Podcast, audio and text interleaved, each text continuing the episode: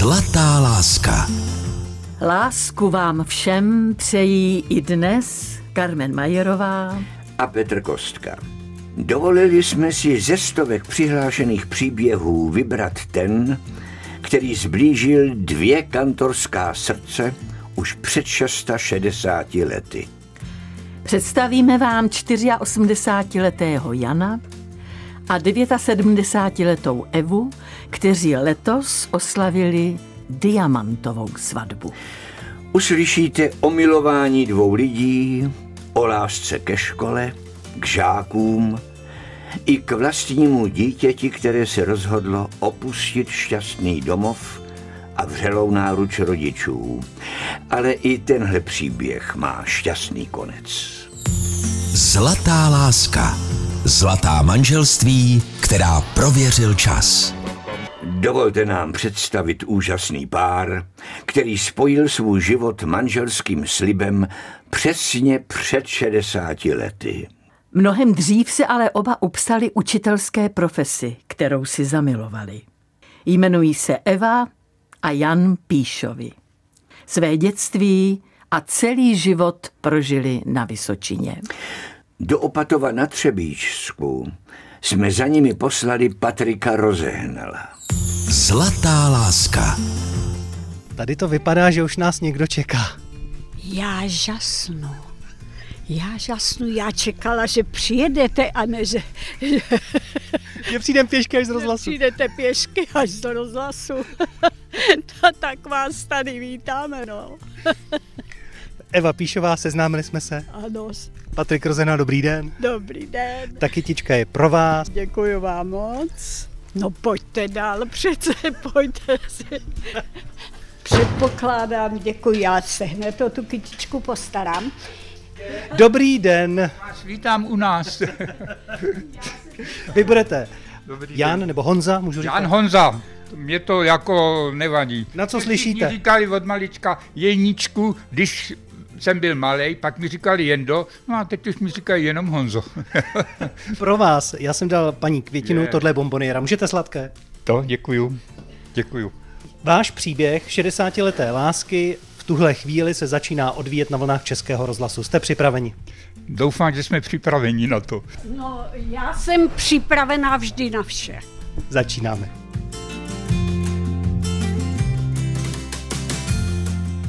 Poprvé se jejich oči setkali při cestě autobusem. Psal se rok 1957.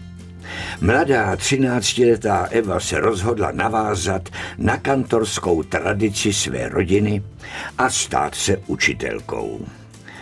Potěšila tatínka, který řediteloval škole v Předíně na Třebíčsku.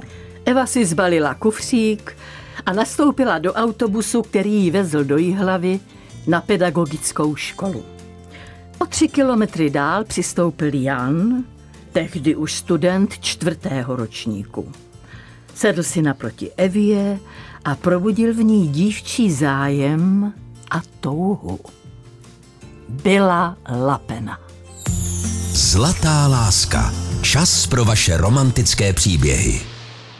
To do smrti nezapomenu, protože to bylo takový setkání milý, že já jsem byl vlastně, šel jsem do konce čtvrtého roku, že jo, no a to se mi celkem hodilo, protože já jsem potom šel na vojnu, skončilo to, že jo, ten rok, já jsem v roce 58 šel jsem na základní vojenskou službu do Znojma, že jo, tam jsem byl určitou dobu, pak mě převelili do červené vody u zábřeha. A kdy ta jiskra přeskočila, že jste spolu začali chodit? Co bylo tím startérem? To bylo až 9. ledna, až za asi tři roky. Když manžel přijel z té vojny domů na opušťák a přišel do Předína na ples. Venkovské plesy jsou vždycky takové hodně družné. To znamená, do té doby jste byli jenom kamarádi? Jenom kamarádi. Jenom a tam jsme se prostě jaksi zblížili, protože manžel pro mě chodil tancovat, to byl tedy v uniformě, no, která mu nepadla, protože na něho nezbyla nějak, tak, tak prostě do krátký rukávy styděl se za to jo, dílo, ale doprovodil mě domů no, a tam jsem dostala první pusu. Jo, takhle. Takže od pusy to počítáte. No ano, bylo to tak. A já při té příležitosti si vzpomínám na eh, jednu báseň, kterou, jestli dovolíte, tam mi utkvěla v paměti a někdy jako si na ní velice rád vzpomenu. Začala. Po pěšině běžící lukami a volní trávy provázel mě k vesnici známý chlapec ze zábavy. U domku pak postál chvíličku a tvářil se rozpačitě tak se na něm podívám a on mi říká, já bych vám dal hubičku, jestli ovšem dovolíte. V oči se mu zadívám, co teď na tom člověk změní, tak mi jí dej, povídá, i bez toho dovolení. Tak to, to jsem si na to vzpomněl, když jsem ji doprovázel. Ona měla bílé šaty, tady měla červenou růži a trošku, i ta cesta, byla to v zimě, že jo, taky nebylo moc. No a tam jsem, když jsem ji doprovázel, tak jsem se naklonil a nebyl jsem odbyt. Byl jsem přijat, tak jsem jí dal tu pusu. Věci. To dneska to mládí je úplně jiný. že a potom jsme si psali eh, z vojny a pak už, pak už jako, jako se, se řeklo, jak se užívá toho výrazu, jsme spolu chodili. Že? Prozraďte mi, jak tehdy, před těmi vlastně víc než 60 lety, vypadalo chození chlapce a dívky. Kdo koho kam zval, jak jste se vodili, kde jste se scházeli, protože doba byla úplně jiná než dnes. To byla tak jiná doba, že já nevím, jestli se mě to vůbec je, aby, jestli je to možné vůbec nějak eh, vyjádřit. Jednoduše. Já jsem měl bratránka, který měl to byl pionýr nebo co. A já jsem chodil pěšky, párkrát jsem vždycky šel do Předína okolo rybníka, okolo Vidláku pěšky a pak mi říká, hele, já ti půjčím toho pionýra, tak já jsem si přišel k němu, on mi ho půjčil, já jsem dojel do Předina když jsem se vrátil, protože to už bylo někdy v noci, tak jsem přistavil pionýra k jeho dveřím a bylo to vyrovnání. No, párkrát jsem tam byl. Za čas si skoupil skutra, když se ano, už tak... My jsme měli i skutra. Takže eh, to bylo jako tehdy něco pro nás. Tak za mnou přijel na skútru, tak já jsem dokonce i ten posed, jako, rozumíte? Takhle. Na bok. Stranu na bok, jo. Přijel rodiče to věděli, to už jsem končila, potom pajdák a tak nějak nebránili tomu, abychom spolu někam si vyrazili. Vždycky jsme prostě se šli projít, Hezký to byl, ten vztah byl hezký. Prožili jsme pěkný to mládí, Chodili jsme spolu hodně na kino, jezdili jsme spolu tady, když už měl toho skutra, tak po nějakých těch poutích nebo těch eh, zábavách.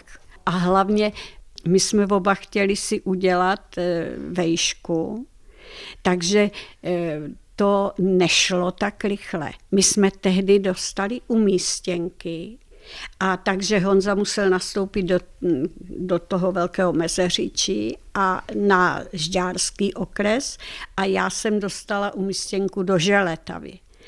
A to prostě bylo eh, složitý potom se setkat, ale pořád jsme si psali, vždycky jak to šlo, tak eh, přijel za mnou. No.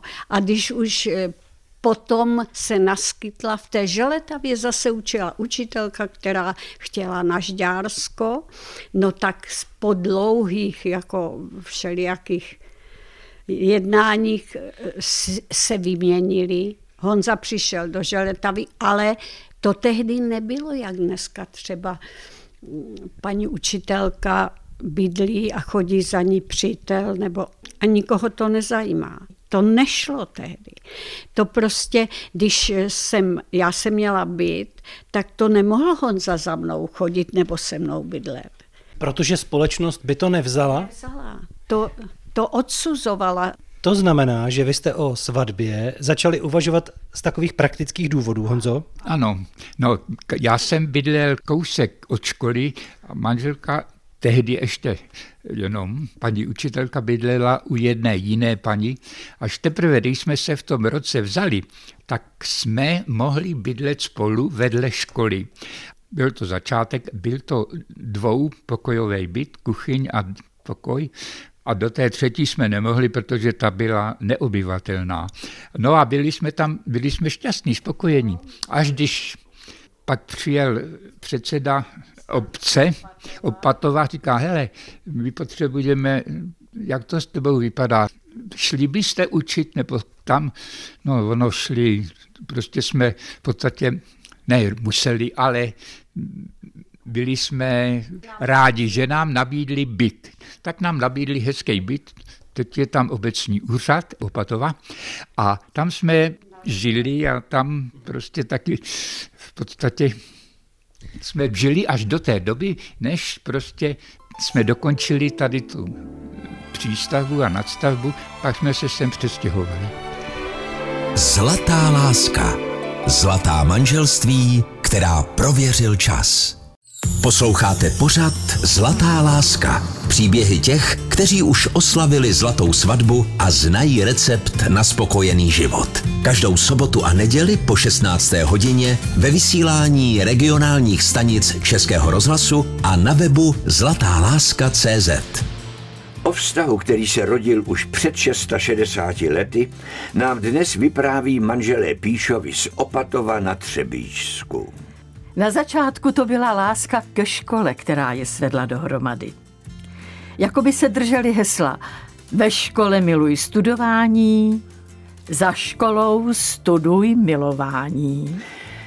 Veselka, kterou Jan a Eva stvrdili svou lásku, se konala 15. června roku 1963. Zlatá láska. Dojemné lidské příběhy o skutečné lásce. Jak jste o té svatbě řekli rodičům? Nebo jak jste požádal o ruku Evy? No, to jsem byl, to s kytkou jsem přišel k ním, požádal jsem rodiče. Rodiče Honzu měli rádi, takže tam problém nebyl. To bylo pěkný. Ale byla to oficialita, která se v té době nosila. Ano, ano, ano. Ne zase až tak, aby klekal nebo tak, ale přišel s kytkou, jo, prostě požádal o mou ruku, no. Segra z toho, segry z toho měli samozřejmě srandu, protože byli mladší než já. Těšili se na svatbu, ale strašně si to užili. ale tady bych chtěl ještě říct, že já jsem taky chtěl a hodně jsem chtěl. Tady na vesnicích bylo známo, že když eh, tam nějaký ten vztah byl, tak se tam objevila nějaká majka nebo něco v tom. A já jsem e, taky měl tu výhodu, že jsem tam měl kamarády, kteří mi dovolili eh, tajně se dostat do školy a na roh do okapové roury byla majka, která vládla, ale dostala se tam zvláštním způsobem a všichni říkali, prosím tě, jak jsi tam vylezl, teď je to do druhého patra. Jo, bylo to tak a já jsem na to byl hrdý, že jsem to... A jak jste ji tam dostal? No, prostě na půdu a z té půdy jsme sundali tašky, asi tři nebo čtyři a strčili jsme to do komína, do toho, do té roury a zase jsme ty tašky dali zpátky a bylo. To znamená, vy jste oznámil, že si chcete ano. Evičku vzít, rodiče to přijali. Ano, souhlasili. Já jsem potom, když už jsme domluvili tu svatbu, tak já jsem vozil do na vajíčka, všechno možné, co se to dělá. To. A tam ta svatba, že jsme chtěli tu svatbu udělat, ale byly určitý problémy, že jo, protože to ona byla z Předína, já jsem byl z Opatova. No tak jsme řekli, dobře, požádali jsme městský úřad v Telči. Který to byl den, jenom se zeptám, konkrétní datum? 15. června 1963. Jak to vypadalo tedy před tím obřadem? Spala jste klidně? Já jsem spala moc špatně, protože jsem měla teplotu, měla jsem nějaký zánět nervu, tak eh, mě odvezli do Telče, tam jsem řekla ráda to své ano a odvezli mě zpátky. Tam jsem téměř neobědvala a protože jsem měla 39 teplotu, tak mě odvezli sem, tady, do té, tady byla ložnice, já jsem tady spala a moje sestry, moji známí, naši známí, slavili naši svatbu. A měli jsme opravdu eh, krásně to připravený, protože jsme to měli v jedné eh, takové velké třídě, že, v eh, Předíně ve škole. Dneska je tam školní družina. Prostě známý cukrář nám udělal nádherné dorty, kuchařky navařili, maminka byla výborná kuchařka. Víno jsme dovezli v předměsení, víno není, že nepěstuje se není na Vysočině, tak z Jižní Moravy. No prostě všichni byli veselí a já z té svatby mám fotku akorát z té, z té telče, z té místnosti nebo z té obřadní místnosti. No, manžel tam byl, no potom e, přijel teda za mnou sem do Opatova. Dá se říct, že vám tak trochu Honzo nevěsta utekla eh, aspoň z oslavy. Ne, neutekla, ale ona byla opravdu, to na ní bylo vidět i na těch fotkách, to je vidět, že to prostě, že je to člověk, který není ve své kůži, že jo, no. Evo, nemrzelo vás to? Mrzelo. Mrzelo mě to, ale co se dá dělat? Prostě eh, Helejte, já jsem si říkala, svatba je sice velmi důležitý krok, je to den, kdy se něco mění, ale na druhé straně není všem konec. Já jsem byla zvyklá bojovat. Byla to nádherná svatba. No, bylo to hezký, no. Na to nezapomenem, no. Aspoň já teda ne. Jak to vypadalo z prstínky? Vybírali někdo, byli jste na to dva? No nebylo to tak jednoduché, protože tehdy sehnat zlato, zlaté prstínky snubní, i zásnubní bylo složitý.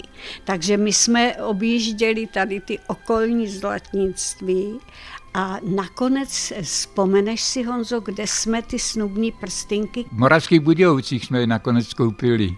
Měli jsme takový eh, slabší, nic tak extra nápadného s nějakým vylitím a dali jsme si tam vylít datum svatby.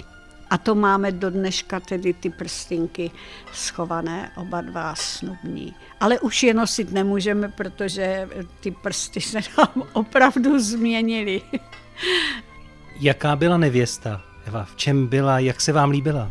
Strašně se mi, ona se mi líbí doteďko, čo? ale to byla nevěsta v bílém, že jo, měla družičky, ty sestry dvě její, všechny byly v bílém, že jo, to jako byly, eh, no, bylo to hezký, no.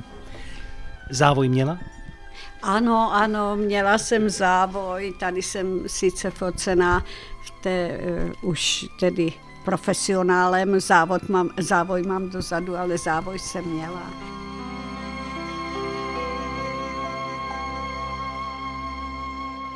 Kdo nejvíc plakal, byl na té vaší svatbě před 60 lety dojatý? No, asi rodiče. Těmto, aspoň mým rodičům, to prostě říkala, oni prostě dceru neměli, že jo, tak oni v ní viděli dceru a ona se k ním chovala velice hezky a oni k ní taky, že jo, ona na ně velice ráda vzpomíná, protože pro ní to byla jako dcera, že jo, tak to bylo prostě tak to bylo, no. Oni prostě, oni plakali tou radostí, že prostě ten syn nebo eh, dostal takovou dceru, která se jim líbí a která je hodná k němu a tak dále, no. Vzpomenete si na ně často asi. No, to si vzpom... hm? Je to. Zlatá láska. Dojemné lidské příběhy o skutečné lásce. Dnes vám představujeme kantorskou lásku Evy a Jana Píšových, kteří jsou manželi už 60 let. Než se dozvíte o těžké ráně, která rodiče Evu a Jana Píšových potkala, dovolíme si jimi zaslaný příběh ocenit i v tomto případě darem v podobě velkého kuchyňského kávovaru a digitálního rádia. Chtěli jsme to pojmout jako překvapení a tak jsme Patrika rozehnala poprosili, aby jim oba přístroje tajně zapojil doma v kuchyni a pak je k ním přivedl. No tak no, to, tak to už teda... tedy... Juknem na to. Juknem na to. no to je úžasný. To je opravdu jako uh, Vaše. dárek. Jo. No tohle je nějaký Digi... krásný nový rádio. Rádio, což... pozor, ano, digitální. Ano, ano. A to druhé, to je velký černý kávovár na dobrou černou kávu, malou, velkou, ale i třeba čaj. Mele to kávu, vaří to samo. No to je úžasný. No tak to, to jsme opravdu velmi překvapení, velmi milé překvapení. No a to mnohokrát, komu tedy máme děkovat? Paní Carmen a panu Petru Kostkovi. No tak e, naše, naše velké poděkování vyřiďte. ano. Děkuji. Překvapilo nás to a bylo to milé překvapení. A Musím říct, že, že my vždycky byli jaksi velmi sympatičtí, vlastně proto jsme se přihlásili, že jsme si nám. říkali, že by to bylo úžasné. A že o nich víme ledas co. Milí Petře, milá Carmen, slyšíte oba, že radost tady je... To je úžasný. No. No. Zlatá láska. Jsme rádi, že jsme mohli udělat radost Evě a Janovi Píšovým.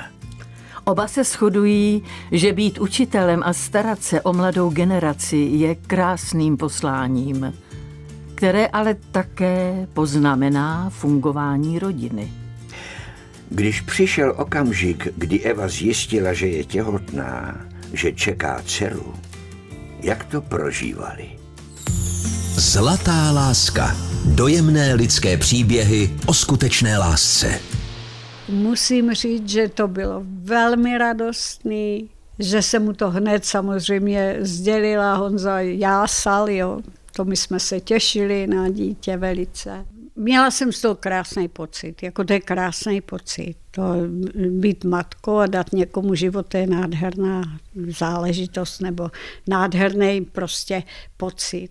To se nedá tak ani vyjádřit. To bylo dítě jak byl jste šťastný táta? Byl, byl, hodně šťastný. Plánovali jste i další dítě, Evo? No, v, v případě, kdyby to bylo možné, kdybychom prostě problémy neměli, tak určitě ano. Ale eh, prostě vyšlo to tak, že to ne, nebylo možné. A co se, co se stalo, že jste nemohla?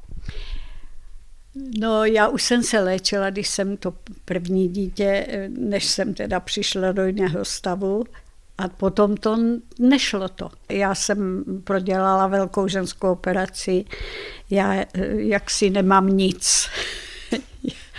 já jsem úplně bez vnitřních ženských orgánů. Jaký to je pocit pro ženu, manželku, plánovali jste a teď zjistíte, že nejde to, byla tam lítost, nebo jste se víc soustředila na Evičku, jak jste to prožívala? Podívejte se, já jsem se setkala za těch 45 let, co učím, s různými problémy. Rodiče nechtěli děti, děti byly takový, že museli jít do ústavu. Někteří rodiče měli děti postižený. Učili jsme děti, kteří si přivlastnili nebo kteří žili v cizích rodinách. Zažila jsem i tragédie, kdy dítě umřelo třeba pod traktorem, že spadla holčička, nebo Čili já to beru tak, že v tom životě, no a protože už je dost dlouhý, těch 80, teď letos budu mít, že prostě se dějou věci. A je jenom na člověku, a to, je, to bych řekla, že je hrozně důležitý, než si to člověk uvědomí a srovná v hlavě, že se musí žít pořád dál.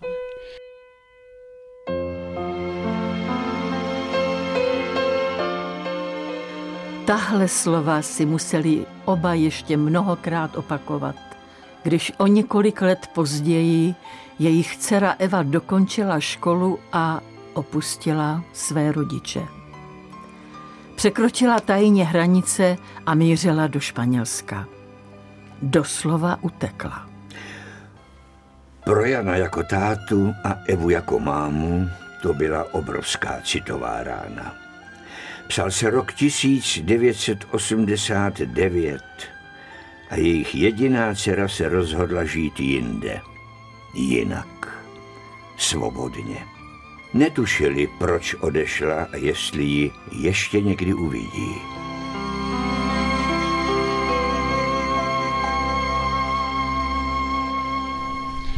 No, naše dcera emigrovala v podstatě. Ona tam dokonce měla politický azyl. azyl.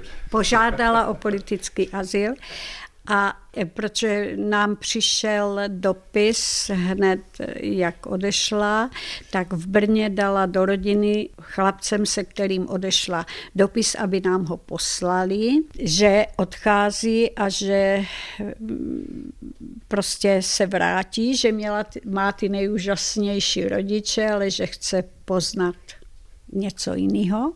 Doma vám o tom tedy vůbec nic neřekla? To byla situace, kdy Ona přijela v srpnu, měla nastoupit do práce už, víc? A řekla tátovi, jestli by ji dovezl do Předína k autobusu. A já jsem řekla, já pojedu s váma. A ona říká, ne, ne, ne, maminko, ty odpočín si. Ale předtím mě vyzvala, abych šla s ní, tady prošla se ke Zlatomlínu, k Vidláku. Prostě jsme se tady procházeli a já jsem viděla, že se něco děje. Ale to jsem si myslela, je těhotná, má nějaké problémy. A ona se v podstatě loučila a já jsem jenom věděla, že se něco děje, ale nevěděla jsem co. A potom tedy mně přišel dopis, že se nějak vrátí. Já ty dopisy nemůžu ani dneska číst. Já sice jsem je nevyhodila, ale mám je schovaný a vůbec se k ním nevracím, protože já se vždycky úplně rozbrečím. Já jsem věděla jednu věc, proč to udělala, proč odešla takhle. Bylo mi jasný, proč ona věděla, bohužel mě tak znala, že já bych udělala všechno pro to, aby prostě neodešla, nebo že bych ji v tom bránila. Takže ona to udělala takhle, potom zavolala, ale táta s ní rok nevzal jí telefon a nepromluvil s ní. Já jsem jí řekl, že pro toho takového člověka, která zem, kde se narodila, pro ní nic neznamená, tak já odešla, odešla, je to tvůj život, tak eh, to nebylo k přežití. Jo. Já jsem se budila v noci s tím, že pane bože, já už ji neuvidím. Tam, kdyby někdo přijel autem, začala jsem v noci takhle blábolit, tata mě, tata mě eh, zaraze, říká, prosím tě, nech už toho. A to bylo různé situace, jo. protože manžel odmítl, řekl, nechtěla s náma žít, nechy být, ono se to vykřeše. Chlapí mají jiný trošku, takový bych řekla, racionálnější e, názor.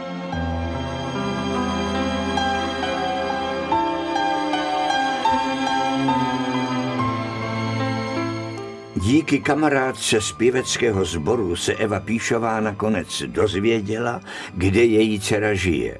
V Madridu. Začala spřádat plány, jak se s dcerou setkat. Chtěla vědět, jestli je v pořádku. Malou lstí získala devizový příslip. Přímé letecké linky ale tehdy neexistovaly. Nezbývalo než jet vlakem. až na daleký Pyrenejský poloostrov.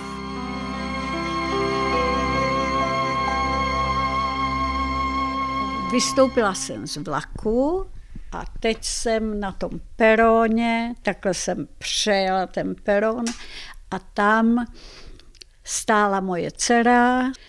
Tak konečně tě vidím, ty moje holko zlatá. Byly slzy? Ne, já jsem už byla tak unavená po těch třech dnech cesty a tak, že, že jsem prostě jen chvílku jsem se spamatovala, ten kufr jsem vzala a, a šla jsem proti ním. Oni velkou kytici. Byla ráda samozřejmě velice. No ale co vy jako máma, najednou vidět zase, zase dceru. No, zase dceru, ale ona už měla hotovou školu, podívejte se, to už byla zase doba, kdy všichni, dokonce lidi jako mě záviděli, že ta dcera, někteří, že je jako na západě, já jsem přijela na první malování eh, do Prahy s tou svou sestrou potom a oni říkali, a proč, proč jako jsem tam nezůstala, ne, nebo nechtěla být. A, a když jsem řekla, já jsem Češka, Slovanka, já jsem nechtěla, nechci žít v Madridu. Kdy jste jí vzal zpátky na milost, Honzo? Ten okamžik, kdy mi gratulovala k narozeninám a já jsem říkal děkuji ti, no a tím to skončilo a ona už věděla, že eh, jsem jako jiné neodbil úplně a to, takže jsem jí poděkoval a od té doby jsme potom už i, i jsem s ní telefonoval a to, to potom jo.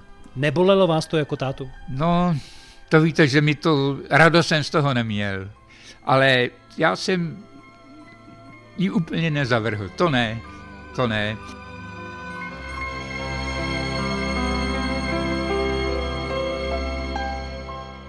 Po čtyřech a půl letech se dcera vrátila domů. Rodiče byli šťastnější, klidnější a jejich vztah s dcerou se posílil. Milují se všichni. Jakou radu by oba dali těm, jejichž děti se jim odcizují, utíkají a hledají svou vlastní cestu životem? Já si myslím, že v prvé řadě by ti rodiče si měli uvědomit, že jsou rodiče, kde udělali chybu a aby, když už tu chybu udělali, aby ji přiznali a aby řekli ano, tam jsme chybovali, nahradíme to, pojďme spolu domluvit se, jak pokračovat dál.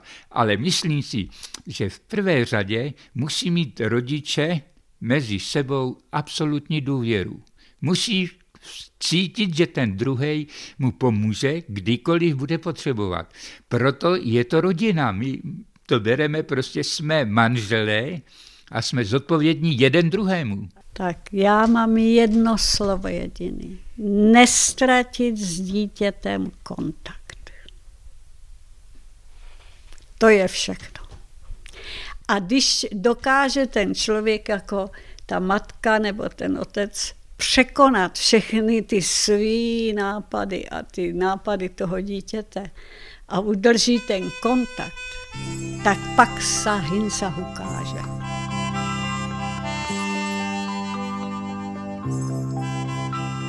Jak už kdysi řekl Jan Amos Komenský, vše na tomto světě se dá napravit jen jemným teplem lásky, poněvadž jinak je to nemožno.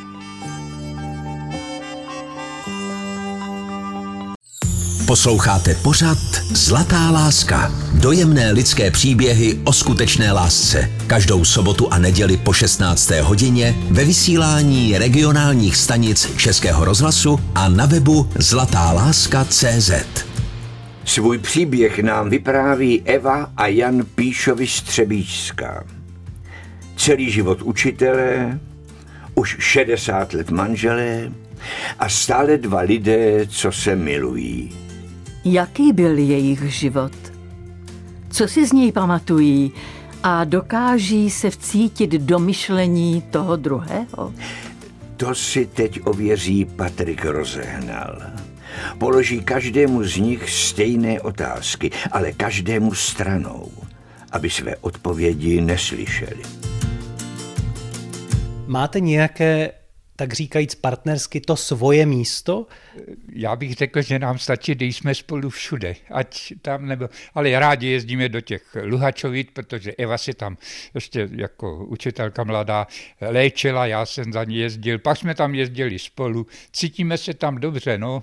Luhačovice prostě, tam jedeme tak rádi, že když by dcera řekla, tak k 50 nám, nám dala Malorku, tak kdyby dneska nám řekla Malorku nebo Luhačovice, tak řekneme Luhačovice. S jakým materiálem si nejvíc rozumíte? Dřevem. Se dřevem. On miluje dřevo.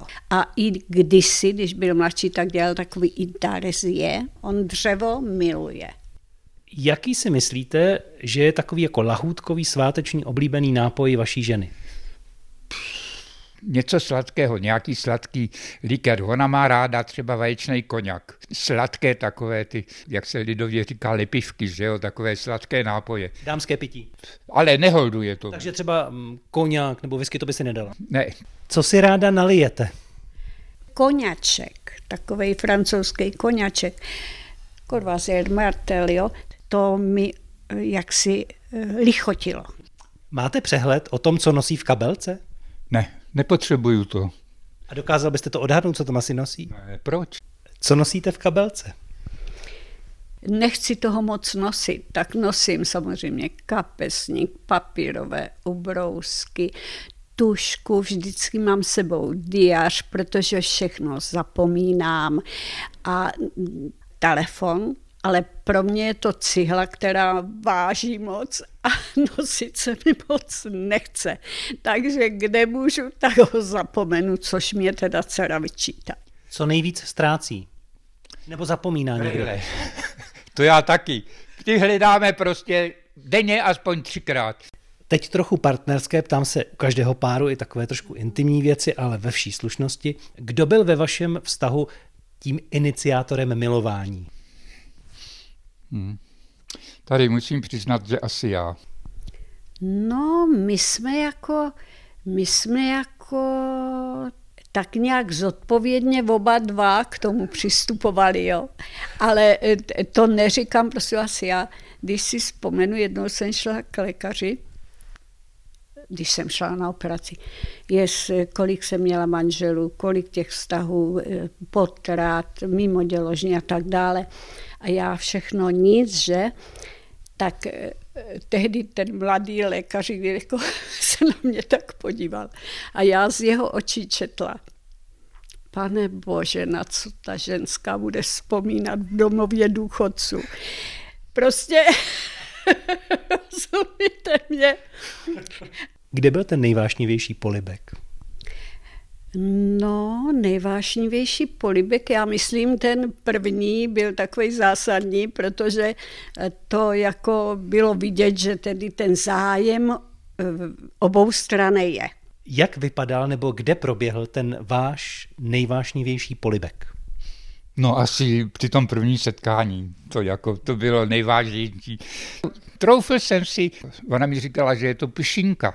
Byla do mě asi zamilovaná, ale jsem si říkal, no tak ona je prvňák, já čtvrták, že jo, já jdu na vojnu, jak to dopadne. No a dopadlo to tak, jak to dopadlo, no. Zlatá láska. Dopadlo to krásně. Prožili spolu 60 let. Oslavili diamantovou svatbu a z jejich původní mladické lásky nic nevyhaslo. Co pro sebe znamenají a dokázali by poradit ostatním, těm mladším, jak prožít 60 let plných lásky? Zlatá láska. Zlatá manželství, která prověřil čas.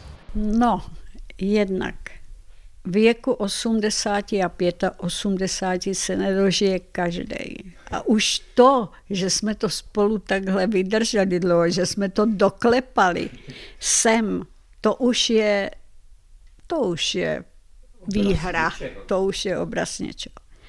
Za druhý, my už dneska víme, že jenom na nás záleží, jenom na nás, jak to spolu doklepeme. Komenský, který říká, nechtěj, všem mluví ti, co víš, všemu věří ti, co slyšíš, kromě toho věcí ztracených zapomeň a nakonec budeš moudrý. Čili ta moudrost nespočívá jenom ve vědomostech, ale v úsudcích. A já říkám, život není to, co chceme, ale život je to, co je. A to je mé krédo taky. Chtěla bych, abychom tady pěkně spolu to dožili nějak tak v klidu, v míru, v takový vzájemný souhře, aby nás pán rozumem dobrým ráčil zachovat až do smrti. Chtěla bych, aby ten závěr byl jako u babičky zboženy Němcovi, lehnout si, usnout, zavřít oči. Říkáme, bude to pro nás velice těžké. Až jeden z nás odejde, ten druhý to těžce ponese. Já říkám, viď, nejlepší by bylo, kdyby jsme umřeli oba dva stejně a byl by svatý pokoj. Pořád se máte rádi a pořád se milujete? Určitě jo. Milujete ji pořád? Ano. Za co byste jí za ten život poděkoval vy?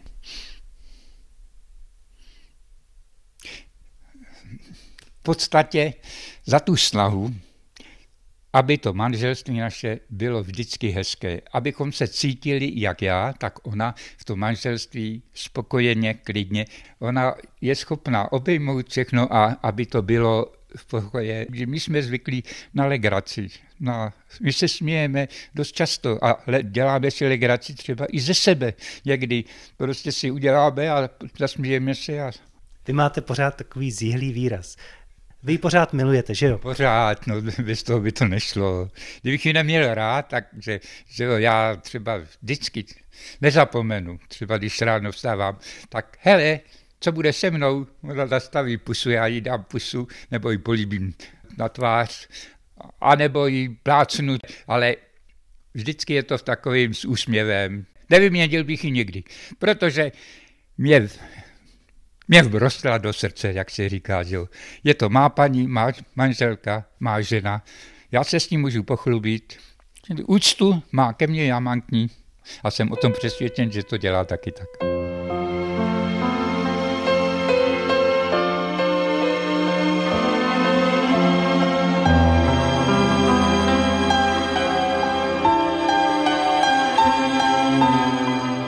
Eva a Jan Píšovi nám ukázali, že lidské srdce je sice malé, ale vejde se do něj moře lásky. Ta jejich srdce začala být ve stejném rytmu už před více než 60 lety. A dnes, dnes si přejí, aby utichla i ve stejnou chvíli. To je láska jak kdysi řekl čtrnáctý Dalaj Lama. Myslím, že tím nejskutečnějším náboženstvím je dobré srdce. A tak v dobrém otevřete své srdce. Nechte je zalít láskou a jděte za tím, za kým vás stáhne. Věřte mu. Věřte na lásku tak jako Carmen Majerová a Petr Kostka.